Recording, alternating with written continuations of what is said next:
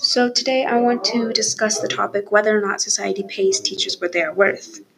So, when choosing a career, most people don't think about how much money they're going to make, but rather how their job could impact the world in a positive way. But according to PayScale, more than 80% of kindergarten teachers, middle school teachers, and secondary teachers say their job makes the world a better place, but earn less than $45,000 per year. So today I'm going to be interviewing Veronica on this topic. So Veronica, what are your opinions on teachers' current pay? I think that they should get paid more than they usually do. Why do you think they should get paid more though? Because, you know, to have enough money to support their family and when like schools ask for kids to bring Kleenex or tissues or something and they don't, then teachers would have to pay for it and if kids like damage something, then they'll have to pay for that. So they should get paid more to, you know, be able to finance or whatever, like other stuff. Yeah, I know what you mean, but like, would you say that like teachers somewhat teach the future? Like, it means, do you think they educate the future for the future to be better? Like, without teachers, there wouldn't be good people to like teach the next generation? Mm, well, my teacher doesn't really teach well, so I don't really like Mr. oh my god, Veronica! I don't really like Mrs. Ryan. How about like Mr. York? Miss, he was such a good teacher. He was the best. I miss him. Yeah.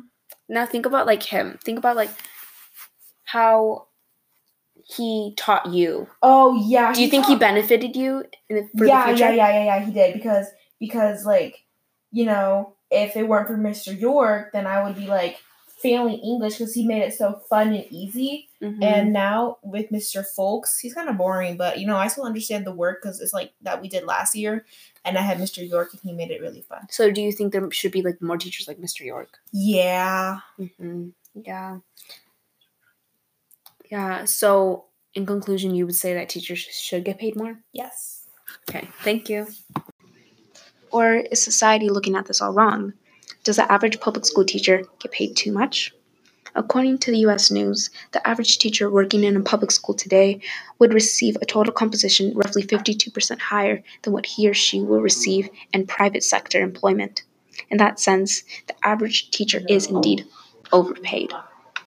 So today I'm going to be interviewing Johnny on this topic. Johnny, what are your opinions on teachers' current pay at the moment?